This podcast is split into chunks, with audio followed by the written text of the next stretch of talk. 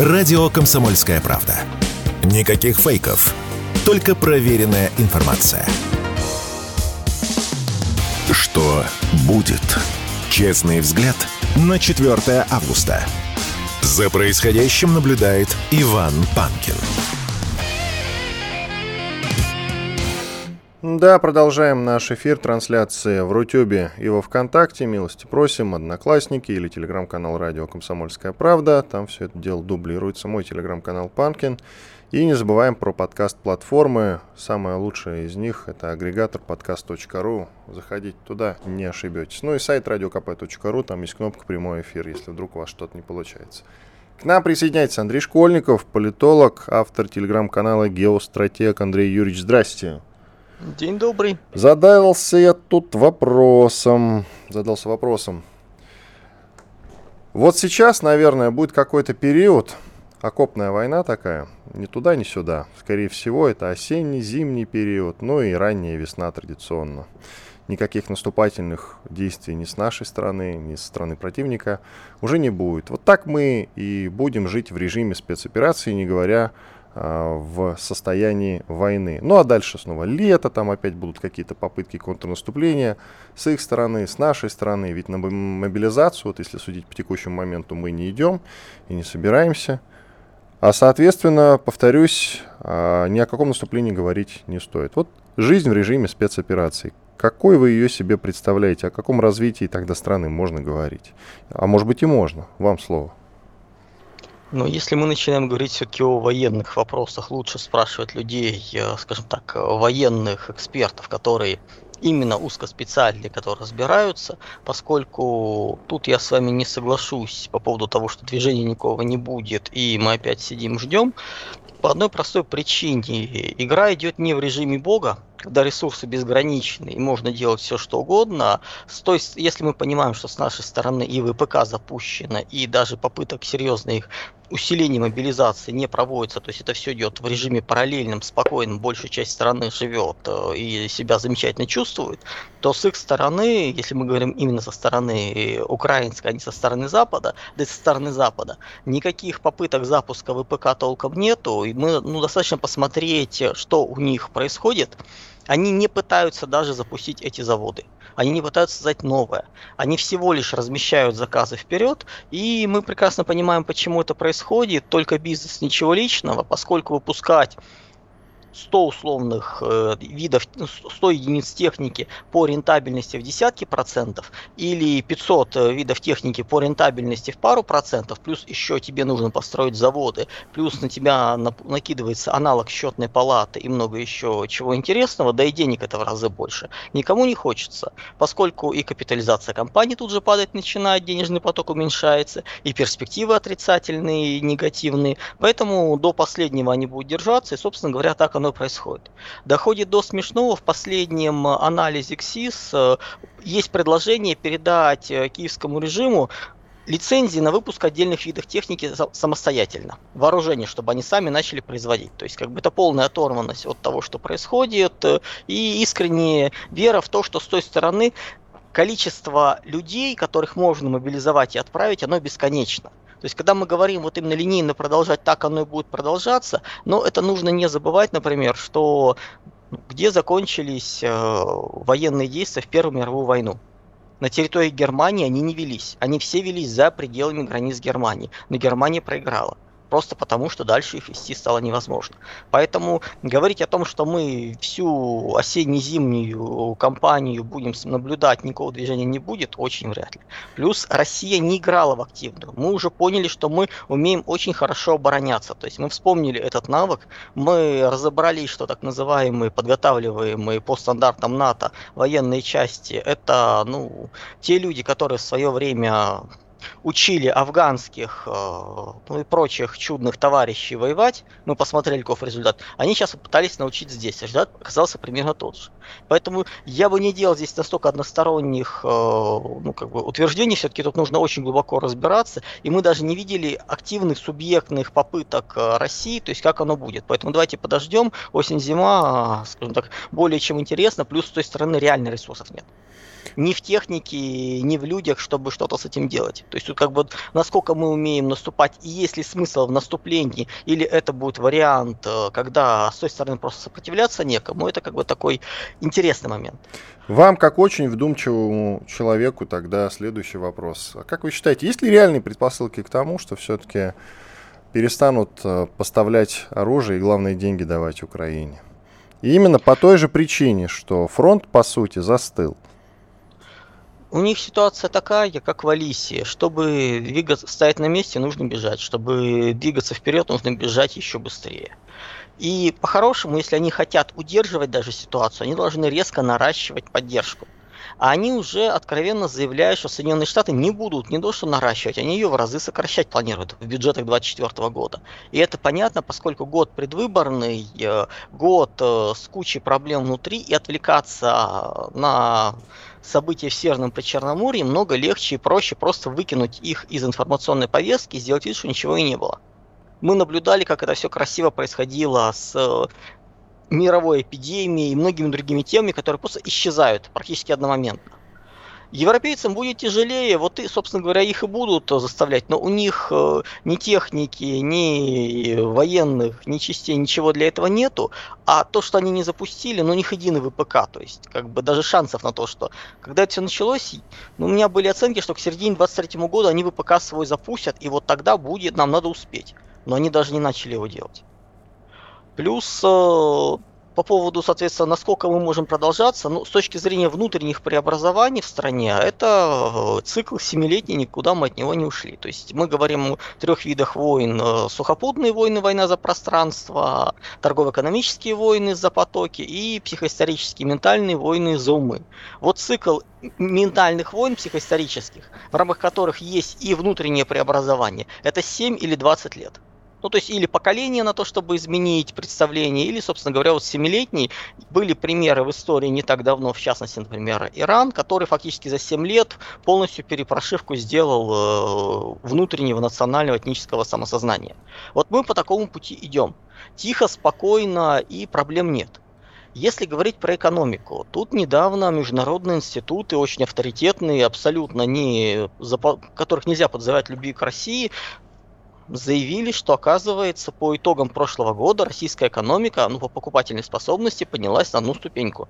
С шестого места на пятое. И мы понимаем, что недалеко еще до четвертого места уже. То есть поскольку экономика, разорванная в клочья, продолжает расти даже по такому спекулятивному показателю, как ВВП. И в чем называется, да, проблема. Да, мы понимаем, что систему нужно перестраивать, что это не то, что не показатель, это, скажем так, э, вещи, от которых нужно уходить, то есть нужно полностью перестраивать экономику, систему, общественные связи. Это не делать моментально, но пора начинать.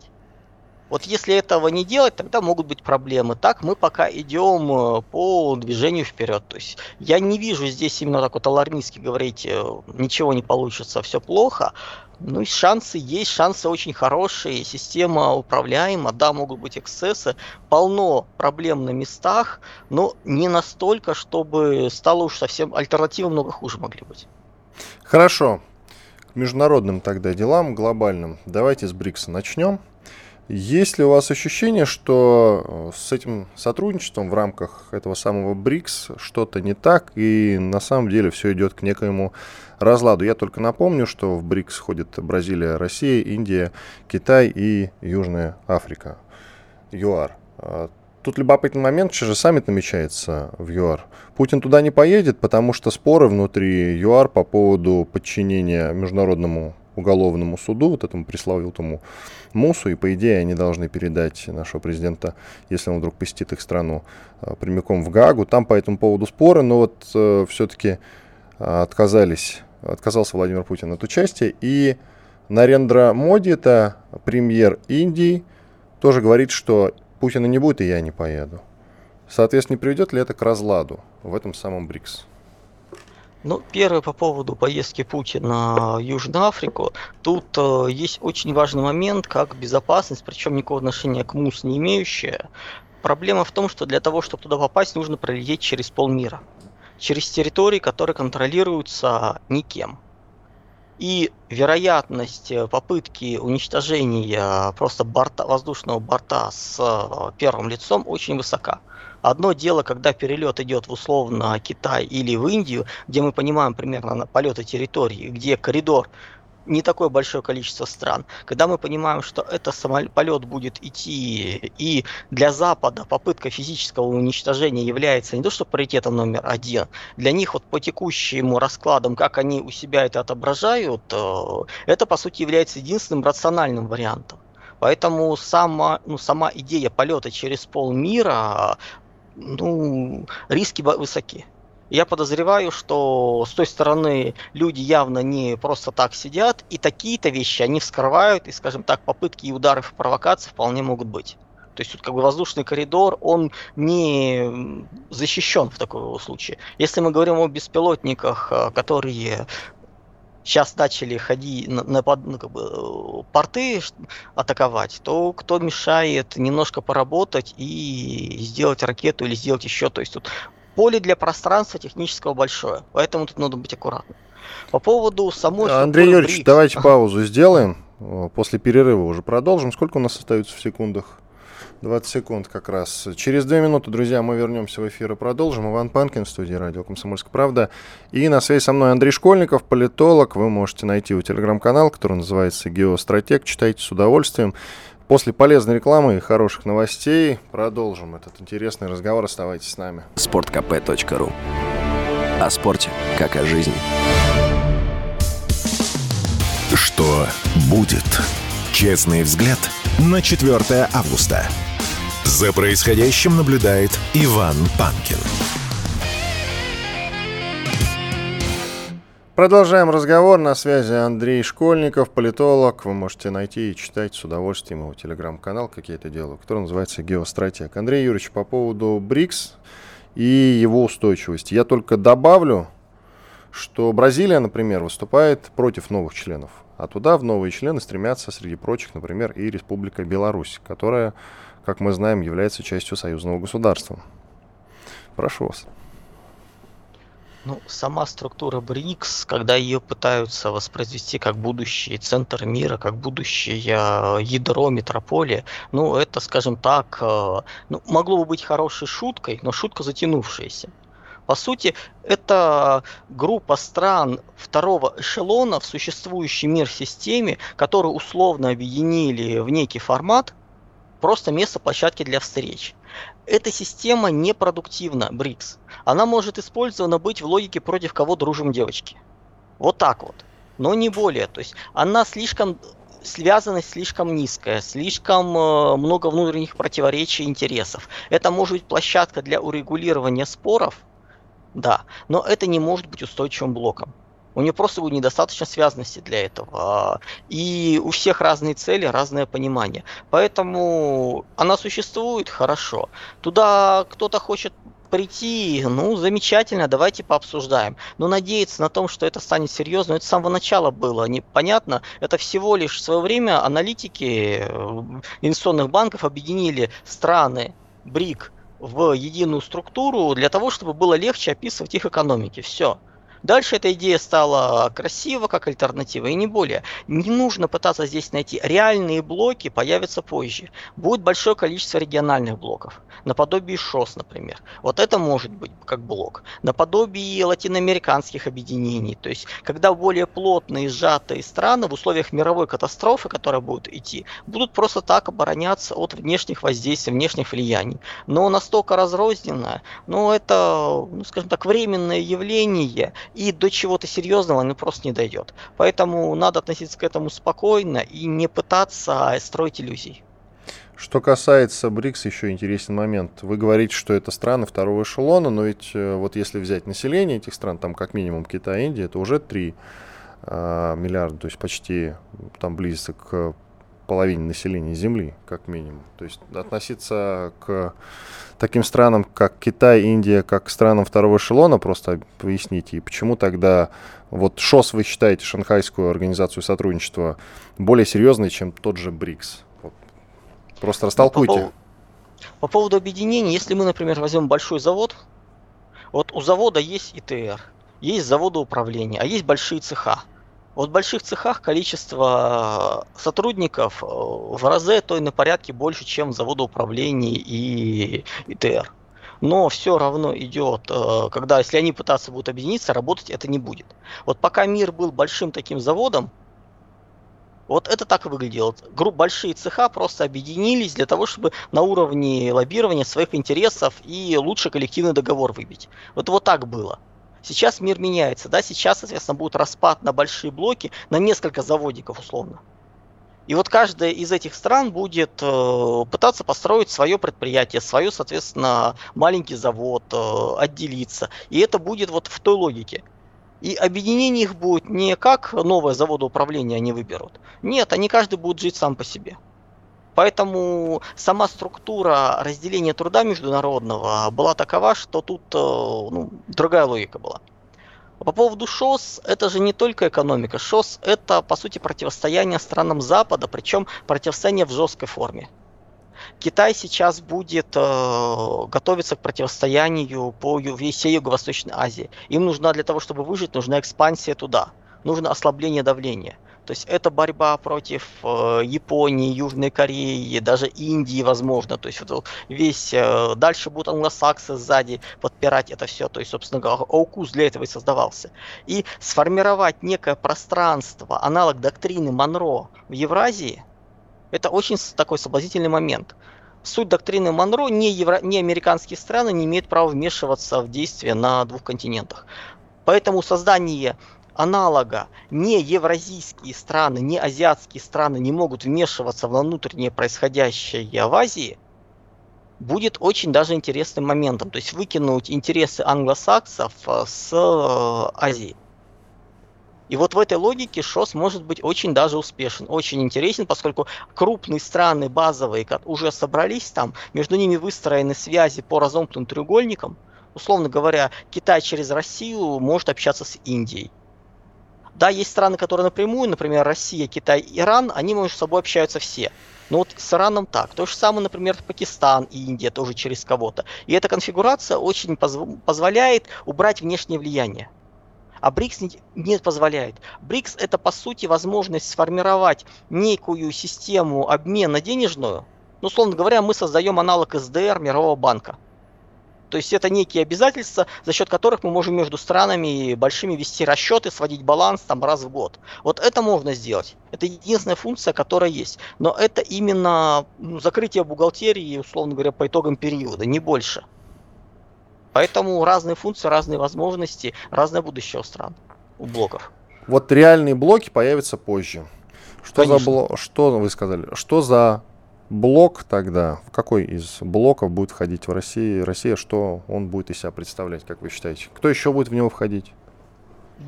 До 27 года у нас будет противостояние, основная парадигма в мире, это борьба между идеей глобального мира и многополярного мира. В 27 году примерно мы поймем, ну, весь мир между поймет, что многополярный мир это такая же иллюзия, как и глобальный мир, но все равно будет противостояние между многополярным миром и уже миром панрегионов, то есть больше фрагментации вот с 27 года. Вот с 27 года уже могут начаться формироваться именно блоки, будущие панрегионы, военные, технологические, экономические, с нарушением связанности. Россия имеет все шансы забрать под себя к этому времени ближний круг, то есть э, большую часть территории Советского Союза, исключением Средней Азии.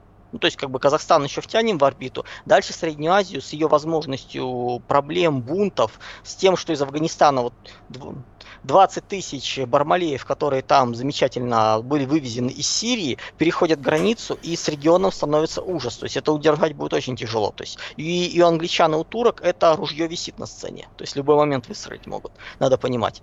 Плюс дальше будет вопрос, что мы выберем. По инерционному сценарию к этому моменту как раз начинается очень серьезное ослабление ЕС, как структуры, которая в 2024-2025 году ныряет в социально-экономическую катастрофу, но еще несколько лет пытается удержаться вот к этому моменту начнет рассыпаться. И у нас будет выбор. Или мы идем на запад, и тогда, грубо говоря, Восточная Европу, часть Центральной Европы мы забираем под себя, как Россия, там, жандарм Европы, Третий Рим. Но не монархический Третий Рим, а просто мы настоящие европейцы, а не то, что эти вырожденцы.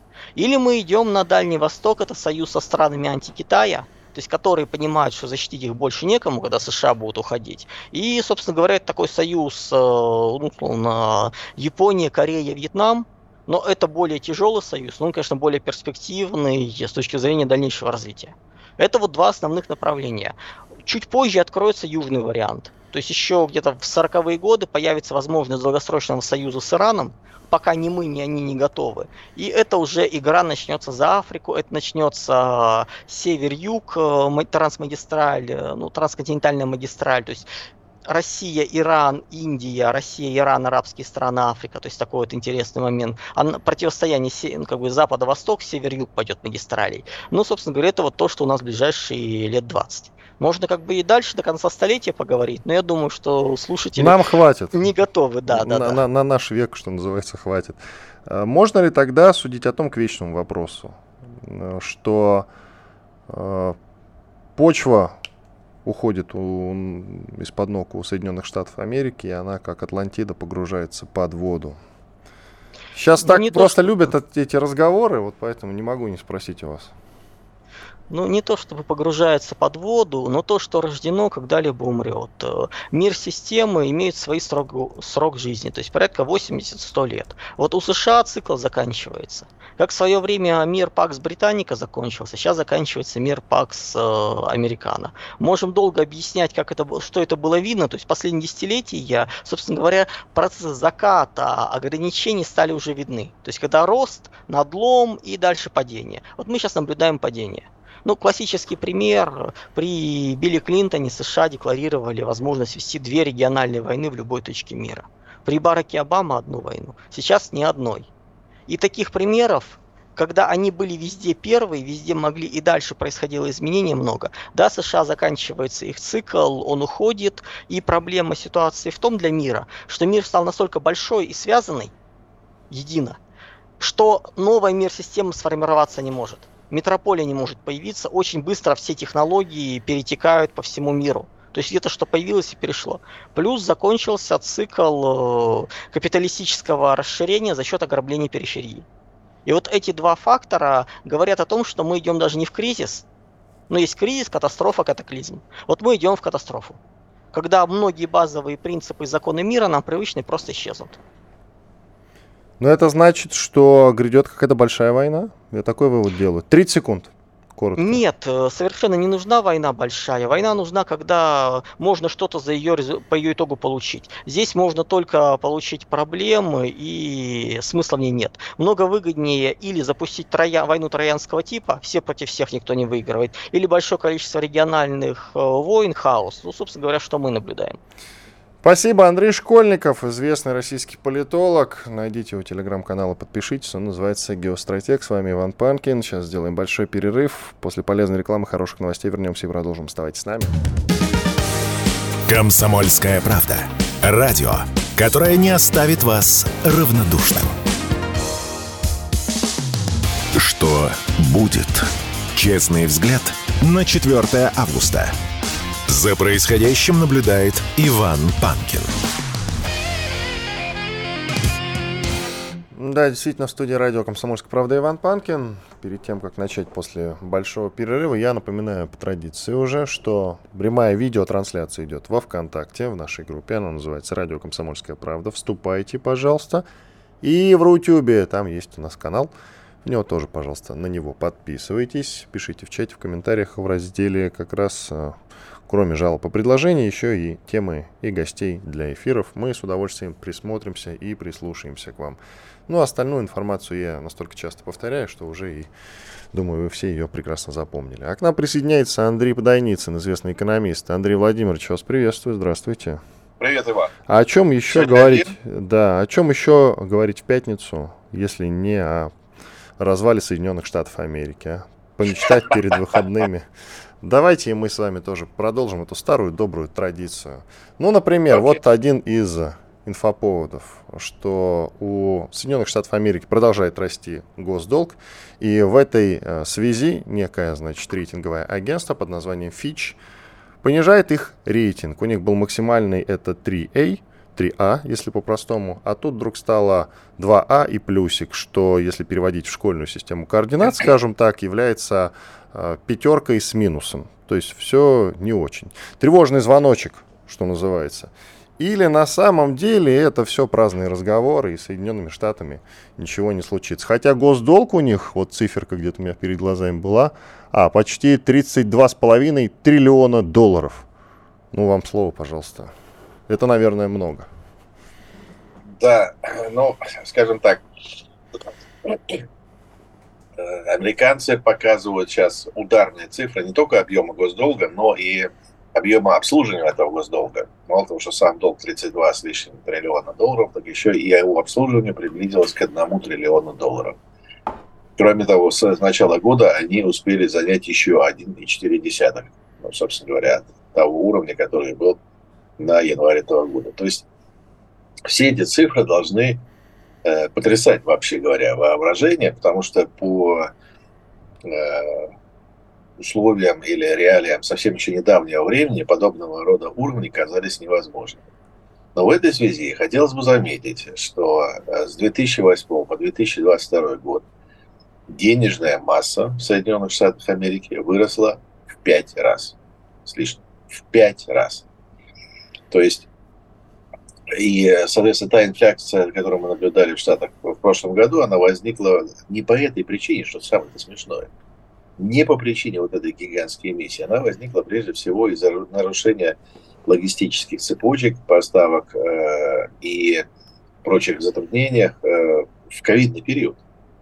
То есть физические нарушения товарных потоков привели к тем событиям, которые мы видели вот на рынке индекс, на индексе потребительских цен в США. Поэтому я скажу вот как. Помимо, мало того, что э, Штаты по-прежнему обладают главной резервной валютой мира, это, кстати говоря, и э, всякие Блумберги, и Reuters, и Фичи, и кто угодно отмечает, что такое обладают резервной мировой валютой. Это означает, что они обладают уникальными по отношению к любым другим странам возможностями имитировать свою валюту, корректировать свою валюту, добавлять ее, убавлять, назначать ее цену там, и так далее. То есть, как мы говорили уже много раз, поскольку финансовая, э, финансовая система любой э, страны – это программное обеспечение, американцы имеют уникальные возможности писать свое программное обеспечение и регулировать его. Сейчас они, кстати говоря, за счет повышения учетной ставки, наоборот, сокращают свою денежную массу, считая, что это уже привело к приличным дисбалансам. И э, что нужно немножечко как-то охладить все вот эти цифры, привести их в более человеческое состояние. Насколько хорошо у них это получится, я в этих случаях для себя самого говорю так. Не надо закладываться на их крах. Лучше закладываться на свой рост, а не на их крах. Если у них возникнут какие-то дополнительные затруднения финансового свойства, и будет сложнее финансировать ту же самую Украину, или Тайвань, или кого бы то ни было еще, ну хорошо, пусть это будет, так сказать, извините, вишенкой на торте, которая, так сказать, облегчит нашу ситуацию, или там облегчит решение нам на решение наших задач. Но закладываться на это не стоит. Хорошо, мечтать не будем. Давайте тогда о другом. Много же разговоров сейчас э, в силу того, что предстоит саммит БРИКС в Южной Африке. И возобновились разговоры по поводу создания единой валюты для этого самого БРИКС. Конечно же, это будет, скорее всего, юань, не так ли? А нам, вот у американцев есть возможность что-то печатать, доллары, э, в любых количествах и масштабах. Нам же тоже нужно что-то печатать, да, чтобы в случае чего были деньги. Так может быть мы действительно движемся в сторону того, что сейчас главной резервной валютой станет все-таки юань. Что скажете? Ну, э, как, знаете, немцы говорят, яйн. И да, и нет. С одной стороны, единственная в мире валюта, которая по, своим, по своему обеспечению, товарно-ресурсному и э, инвестиционному обеспечению может сравниться с долларом, действительно является юань.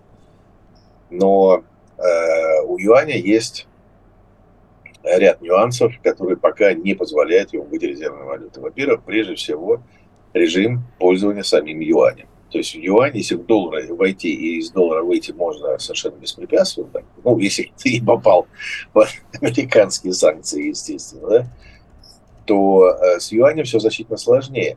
Вход и выход в юань самим э, Народным банком э, Китая очень жестко, очень конкретно регулируется, и там не так все очевидно. Кроме того, есть э, страны, например, Индия, которая ну, не очень сильно счастливы от того, что юань становится или может стать единственной резервной валютой. И они предпринимают какие-то э, активные действия, постоянно обозначающие вот это их, э, не то что неудовольствие, но их неготовность полностью принять э, роль китайской валюты. При том, что рупия еще менее э, такая открытая и менее свободная валюта, чем юань, существенно менее открытая и свободная. У нас вот, э, как вы помните, были в прошлом году до момента договоренности с индийцами, с индусами, сложности с рупией. Потому что рупии были, а что делать с ними? Э, У нас огромное количество рупий сейчас. По сути, Индия расплачивается с нами этими рупиями, которые для нас бумага. Вот у нас их огромное количество, ну, мы их даже не инвестируем, собственно, в индийскую экономику никаким образом. Ну, так это, это, надо сказать, наши все-таки проблемы, а не проблемы индусов. То есть да, это... без, безусловно, да. Деньги есть, это... а потратить их некуда. Ну, как значит, тут, тут как-то надо проявлять больше активности, чтобы посмотреть на индийские активы, на индийские ресурсы там, и так далее. То есть ну, просто сидеть на стуле ровно недостаточно в данном случае. Надо все-таки быть более активным. Итак, Будет ли юань резервной валютой или нет, ну, нет полной уверенности в этом. И, э, скорее всего, все-таки, по крайней мере, усилия большие будут приложены к тому, чтобы возникла некая корзина валюты, некая наднациональная валюта, хотя бы расчетная на начальном этапе. Не, пол, не, не валюта в полном смысле слова, а расчетная валюта для того, чтобы выражать хотя бы цену на собственные ресурсы и товары. Например, нам на нефть. Хорошо. Нефть, газ, металлы, Э, зерно. По поводу Индии, давайте чуть-чуть продолжим. А почему все-таки мы недостаточно активны, а? скажите, пожалуйста. Ведь действительно можно О. строить, можно строить санатории там где-нибудь на побережьях, в которых в том числе будут наши военнослужащие отдыхать совершенно бесплатно, я надеюсь. Ну или в принципе расширить этот момент, да. Но почему-то этого не делается. Почему? Мы, э, вы знаете, авторы концепции курс э, такие лютые сторонники ГЧП, государственно-частного партнерства. И мы считаем, что подобного рода упражнения, как развитие э, отношений с разными странами, должны быть активно организованы государством и не менее активно поддержаны бизнесом должна быть концепция выработана, некая концепция. Может быть, даже было бы недурно подумать о том, чтобы у нас возникла, вновь возникла МВТ, Министерство внешней торговли, но только, э, или ГКС, Госкомитет по экономическим связям, по экономическому сотрудничеству, только уже не советского извода с госмонополией на внешней торговле и всем остальным, а такого э, более современного, с тем, чтобы разрабатывать концепцию – концепции. Вот нам нужно развивать эпические отношения с Африкой.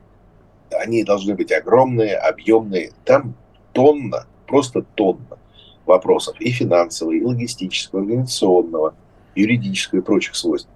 Там должно государство в виде специального государственного института развития заниматься всеми этими вопросами системно, вместе с нашими крупнейшими концернами. То же самое с Индией должно происходить. Этими вопросами не должны заниматься какие-то отдельные частные лица э, на досуге в режиме, э, так сказать, э, хобби. Это должна быть нормальная государственная институция или отдел в какой-нибудь нормальной государственной институции, который прямо будет решать этот вопрос.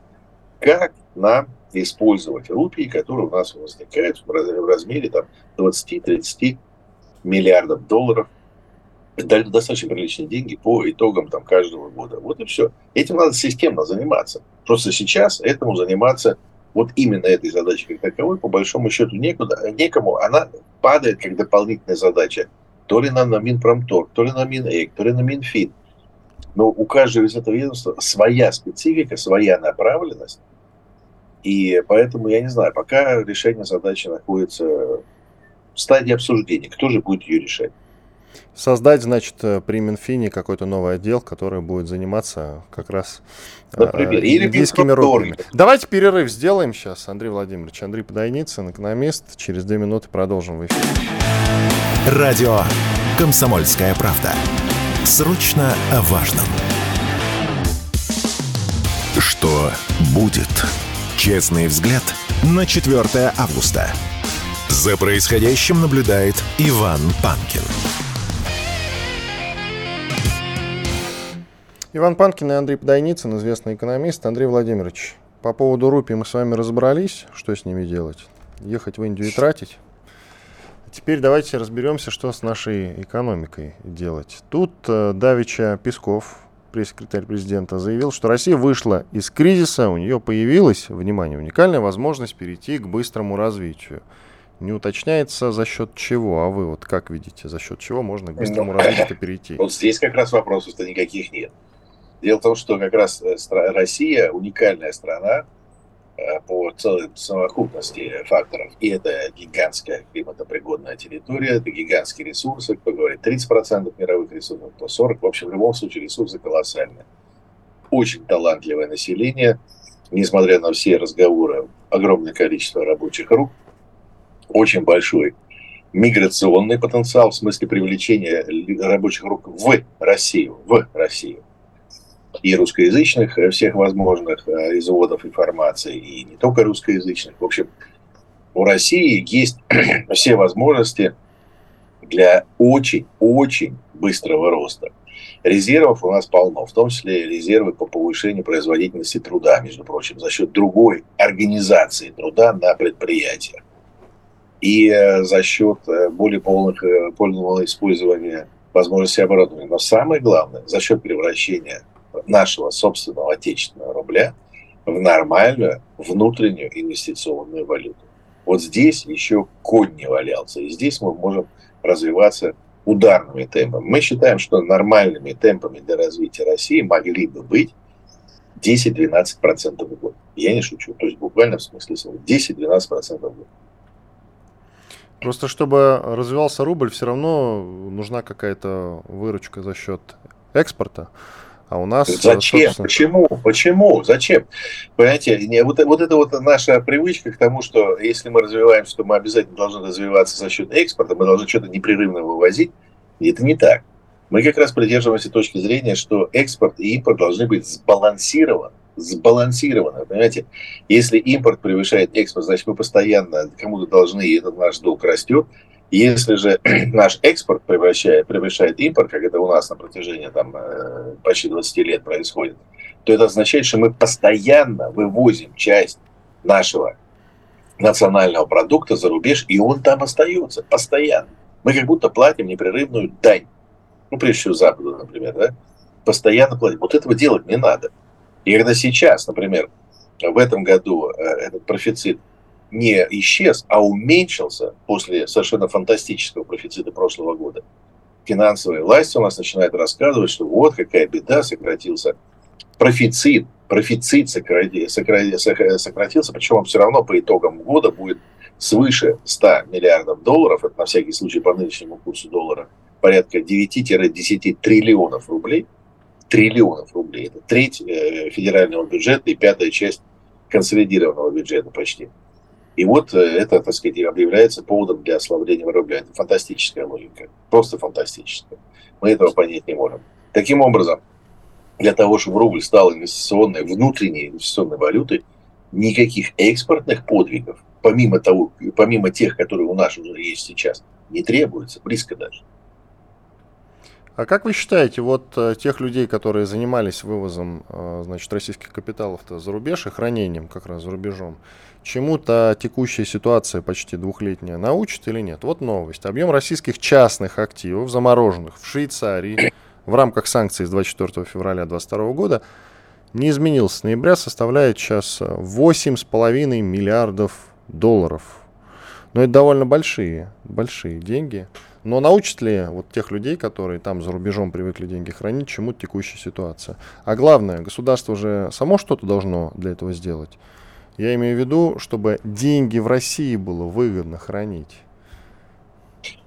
Иван, золотые слова, это действительно палка двух концах. Помимо того, что э, там хранить деньги становится все сложнее и сложнее, да и не очень выгодно там, по разным причинам.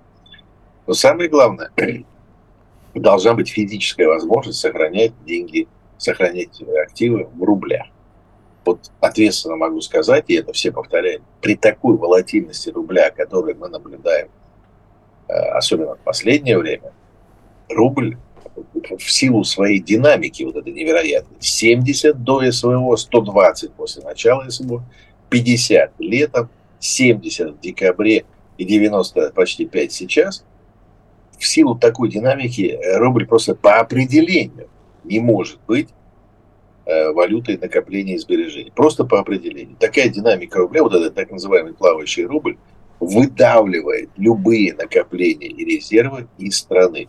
Неважно, патриот, не патриот, если кто-то хочет сохранять свои активы, свои резервы, какие-то накопленные финансы, он будет стараться выйти из рубля как можно быстрее куда-нибудь, хотя бы в золото, или там, я не знаю, за рубеж, там, в какие-то валюты, в какие-то активы. Потому что, понимаете, даже если вы сейчас выходите, например, в недвижимость, которая оценивается в рублях, то здесь же та же самая история. Вы понимаете, вы купили квартиру, там, я не знаю, в январе она стоила сумму X, потом вот сейчас прошло э, полгода, и эта сумма превратилась применительно к другим, другим валютам и к э, платежам в России в совершенно другие деньги. Кроме того, такая волатильность, особенно падение рубля, втаскивает в страну инф, э, инфляцию, естественно, автоматически просто.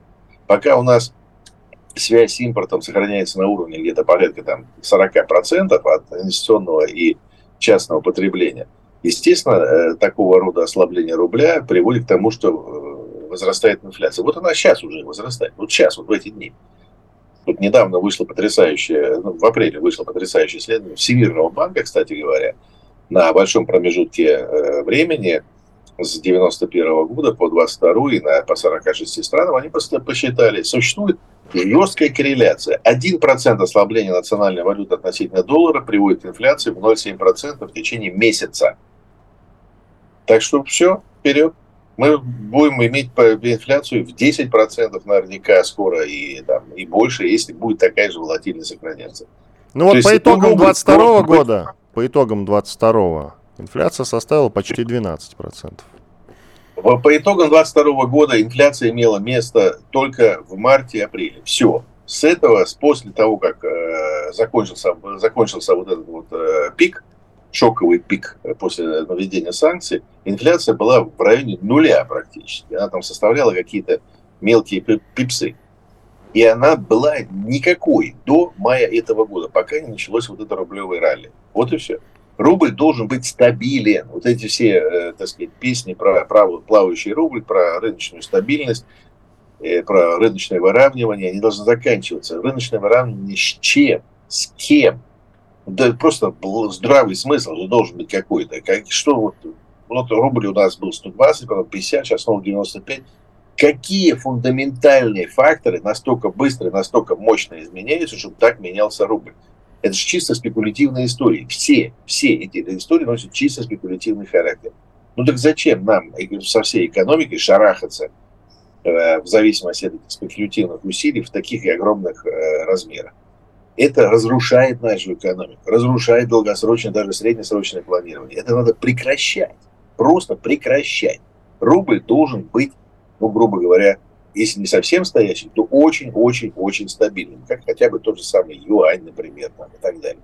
Он может колебаться в каких-то э, величинах, но он не должен э, быть плавающим. Мы в состоянии держать рубль на том уровне, который нам, как государству, выгоден. Нам всем вместе, импортерам, экспортерам, государству, бюджету, населению и так далее. Это где-то в районе 70 рублей, говорят специалисты. Кто-то говорит 60, кто-то 70. Вообще это вопрос расчета – расчета, не итог каких-то спекулятивных телодвижений, тогда рубль, в рубле можно будет накапливать. Пока в рубле накапливать ну, просто невозможно.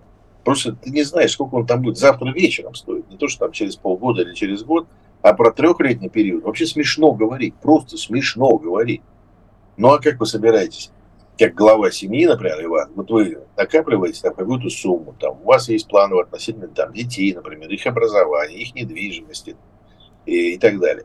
Как вы будете в рублях накапливать, если вы понятия не имеете, что будет стоить эта денежная единица через год? А для детей, для того, чтобы планировать по детям, вам нужны временные промежутки в 10-15 лет.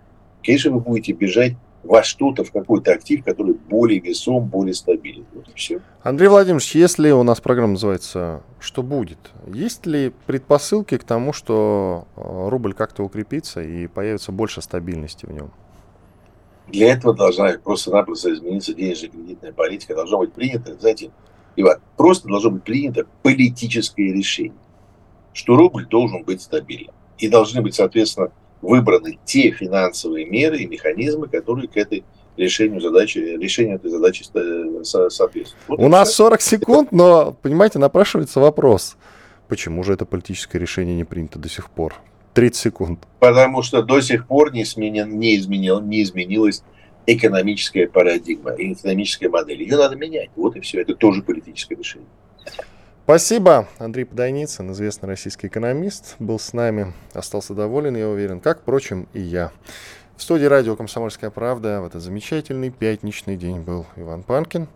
Как говорится, увидимся в понедельник. Все будет э, хорошо. Пожалуйста, не нужно разгонять по лучшим телеграм-домам разные кривотолки в комментариях, я имею в виду. Все в порядке, друзья. А то я вижу уже начали там написывать, паниковать. Все в порядке, все идет по плану. Ну все, увидимся в понедельник, все будет хорошо, не расстраивайтесь. Я знаю, что такое просто Мария, и богатые тоже плачут. И мне от этого, друзья, грустно. Я хочу быть зумером. Я хочу смотреть на кассету, аудиокассету с пленкой и думать, что это, понимаете? Карандашик вставляешь, пленку подкручиваешь. Ну, да а... я знаю, Игорь, в этом и проблема. Комсомольская правда. Радио, которое не оставит вас равнодушным.